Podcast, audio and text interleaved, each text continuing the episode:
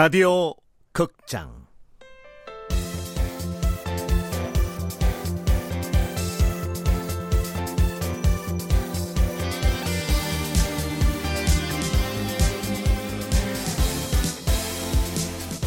프로젝트 S.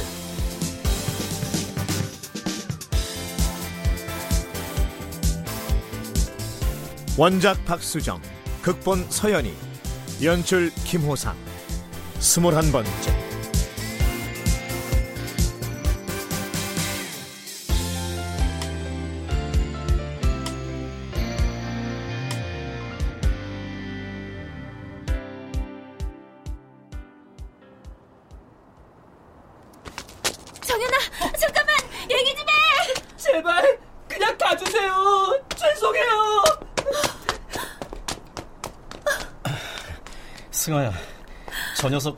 되겠는데? 안 돼. 이대로 끝낼 수는 없는데. 이제 다 끝났어.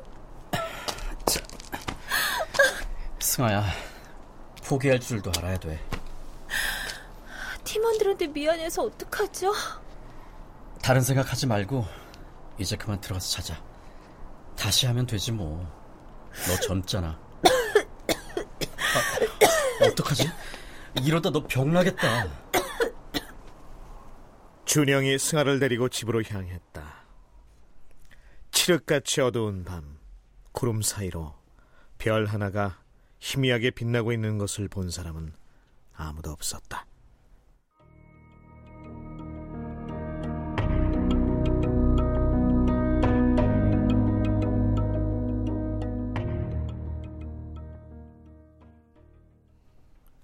다음 날 서진호텔 어메니티 공모 2차 경선 발표가 있는 날 서진호텔 마케팅실 노유경 실장은 오전 일찍부터 누군가와 통화를 하고 있었다. 오늘 오후면 게임 끝이죠. The end. 게임 끝났는데 무슨 수로? 뭐 기적 같은 일이 생기면 몰라도. 근데 세상에 기적 같은 건 없거든요.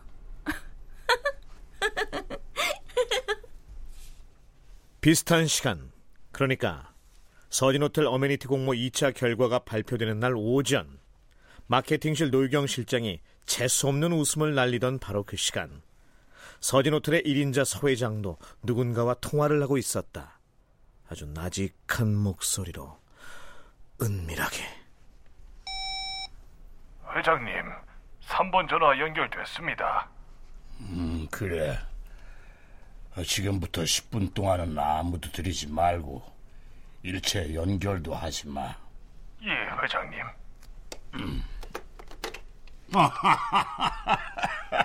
야, 고생이 많으셨습니다. 아, 역시 실력은 탁월하네요. 아, 그럽시다. 어, 내가 자꾸 말을 높여서 불편하다면 말을 편하게 해야지. 아, 아 그래, 그래. 아, 자네가 내 덕에 공부한 건 아니지. 우리 호텔에서 나가는 장학금으로 공부를 한 거니까 내 덕은 아니네. 아, 자네 실력이야. 아, 어쨌든 신세를 갚았다고 해주니 내가 고맙구만. 알았네. 어, 수고하게. 음. 역시 내 짐작이 맞았어. 욕심이 크면 꼭 화를 부르는 법. 근데 욕심을 너무 과하게 부렸구만. 음식이 과하면 체하고 욕심이 과하면 당연히 대가를 치러야지. 안 그런가? 여기서 막간을 이용한 퀴즈 하나. 들으신 대로 서 회장이 누군가의 뒷조사를 했다. 그 결과 욕심을 과하게 부렸고 대가를 치러야 한다고 경고했다. 서 회장이 지목한 그 사람은 누굴까? 1번 카랑카랑한 야심가 노유경 2번 친아들 서준수를 후계자로 밀고 있는 미녀사 3번 외할아버지와 어머니를 위해서라도 꼭 후계자가 되겠다는 서준영 아 나는 왠지 알 것만 같은데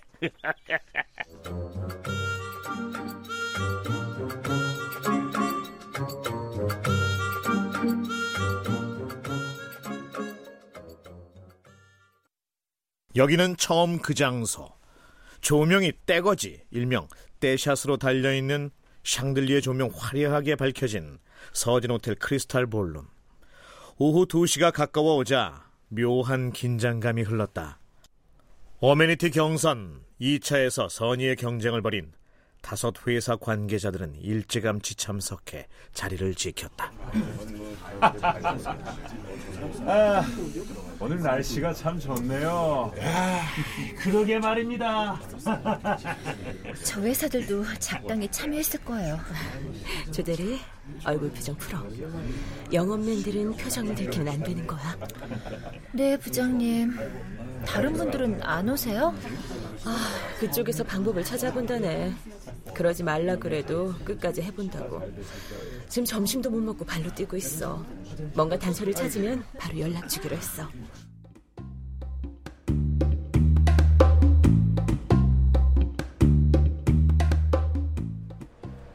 뭐? 해병대들은 그런 호텔에서 안 먹는다고? 해병대는 야외 체질이라 고급 호텔에서 자면 자존심이 상... 아, 아, 아, 시끄러, 시끄러. 아, 알았어. 아, 그러니까 연락되는 해병대 출신 중에는 지난 보름 동안 서진 호텔에서 묵은 사람이 없다 이거지? 어, 그래. 알았다. 아직은 필승 못한다니까. 아, 그차. 그래. 어, 공, 공장장님. 역시 없는 건가요? 아.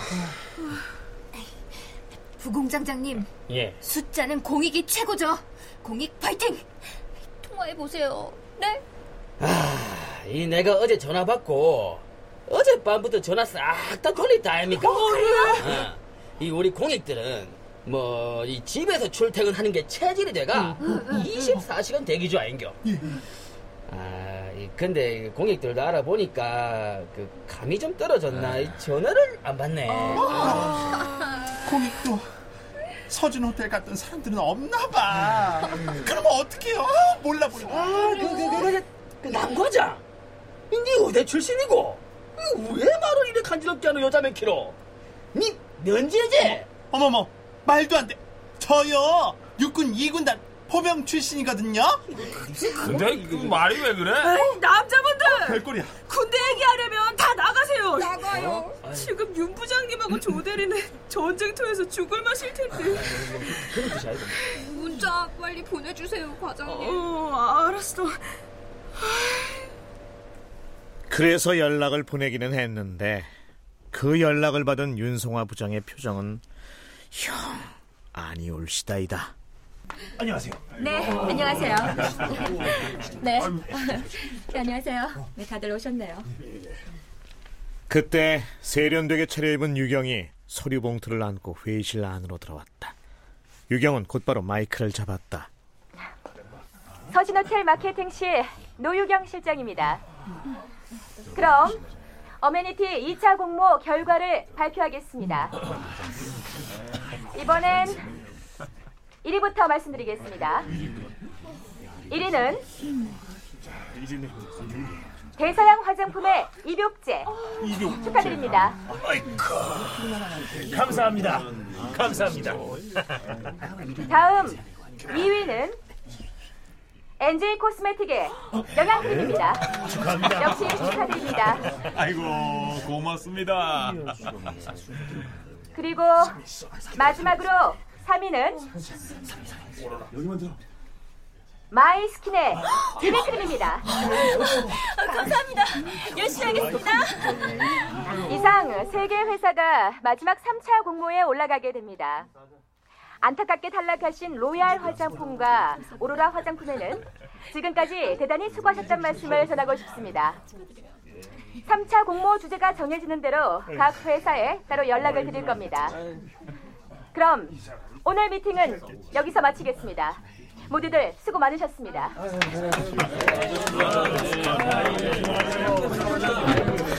수아 씨, 가자. 네, 부장님. 승아와 윤 부장이 일어나 나가는데 유경이 다가왔다. 그녀는 더없이 안타까운 표정으로 그동안 수고 많았어요, 승아 씨. 네. 결과가 이렇게 돼서 유감이에요. 여러모로 감사했습니다, 시장님. 네, 저도 감사드려요. 승아 씨, 그래도 우리 가끔 연락하고 지내요? 그래도 되죠? 전 전혀 그러고 싶지 않거든요. 실장님 마주칠 때마다 속상할 텐데요, 뭐. 실장님, 저, 죄송하지만 승아가 거절의 말을 하려던 바로 그때였다. 아, 다행이네. 다들 있어서. 선배. 준영은 승아를 안심시키듯 얇게 미소를 지며 고개를 끄덕여 보였다. 경영지원실장 서준영이라고 합니다. 죄송하지만 잠시만 다시 자리에 앉아주시기 바랍니다. 수아 씨, 뭐예요? 우리도 앉아. 아, 네, 부장님. 오늘 아침에 외부에서 경영지원실로 직접 제보가 들어왔습니다. 길게 설명할 것 없이 증언을 직접 들어보시죠. 저 방송실 녹음한 거 틀어주세요. 저는 한국대학교 경영학과에 재학 중인 박정현이라고 합니다. 며칠 전에 이벤트 대행 회사를 통해 일당 20만 원짜리 아르바이트를 하나 소개받았는데 내용은 서진 호텔에서 하룻밤 묵으면서 욕실에 놓인 특정 제품을 사용하라는 것이었습니다. 사용을 지시받은 물품은 바로 마이스킨 비비크림이었습니다.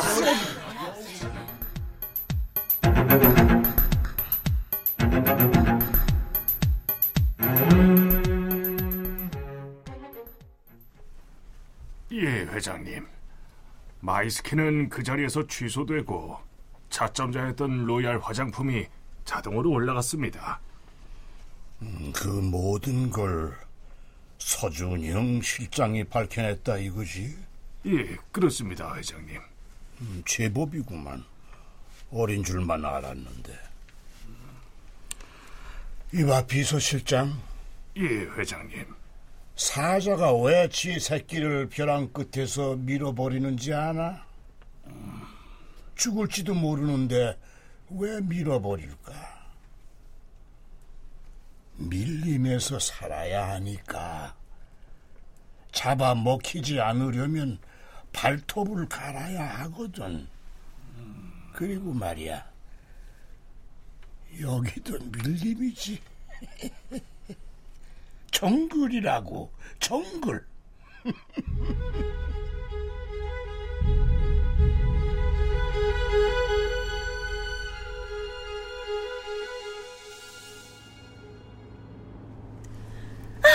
진짜 통쾌했어요. 선배도 봤어요? 마이스킨 담당자 표정이요. 그래. 봤으니까 이제 그만 날뛰어 짐승아. 운전에 집중이 안 되잖아. 분한 게 있다면 뭐가 또 남았어? 대서양이랑 NJ도 똑같은 짓을 했다는 증거를 잡지 못했다는 거예요. 분명히 새 회사가 작당해서 한 짓 같은데.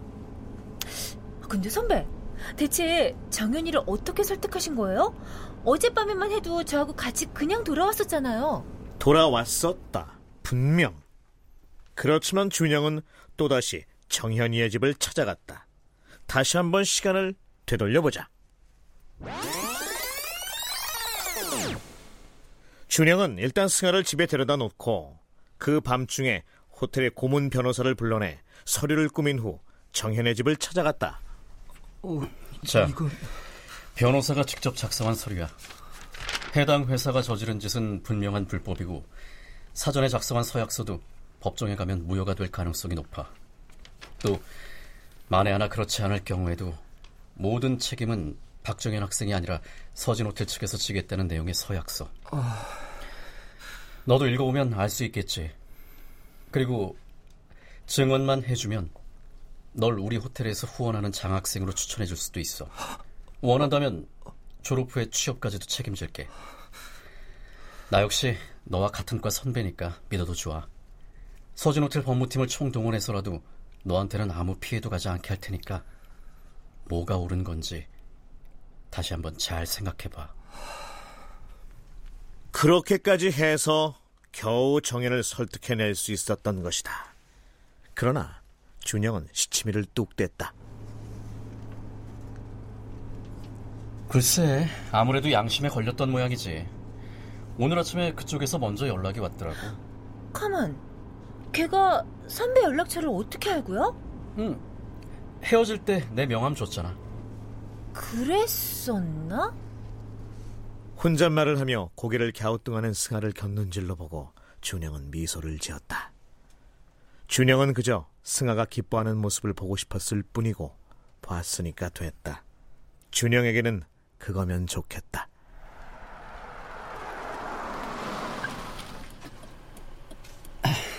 다 왔다. 이제 들어가 봐. 오늘 정말 정말 정말 정말 정말 고마웠어요, 선배. 선물. 승아가 저렇게 좋아하니까 나도 좋으네.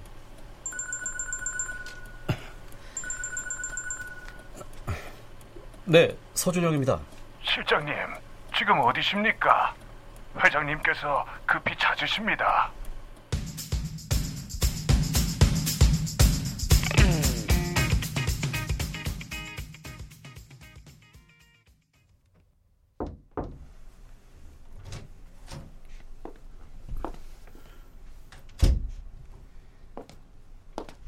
부르셨습니까, 아버지? 준영은 아버지인 소 회장을 향해 정중하게 허리를 굽혔다. 그리고 굽혔던 허리를 채 펴기도 전에 질문이 날아왔다. 내게 여자가 있다는 게 사실이냐? 어떻게 알았지? 저렇게 물을 땐 어차피 다 알고 있는 거야. 잡아떼봤자 역효과라고. 여자가 있냐고 물었다. 네, 아버지. 대학교 때 저와 같은 과 후배였던 친구와 만나고 있습니다. 그럼 벌써 오래된 사이란 뜻이냐? 아니요.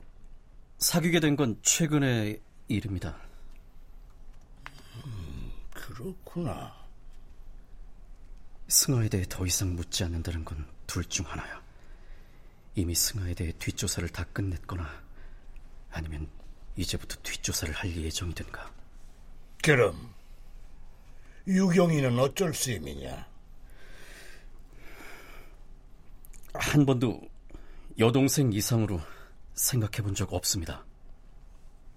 그래.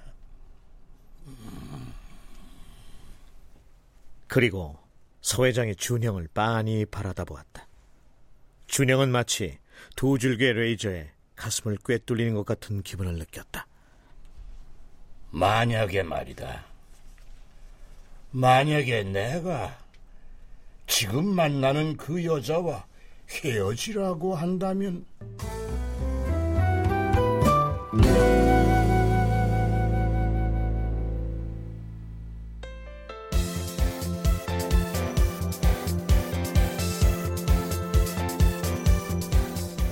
라디오 극장 프로젝트 S 박수정 원작 서연이 극본 김호상 연출로 21번째 시간이었습니다.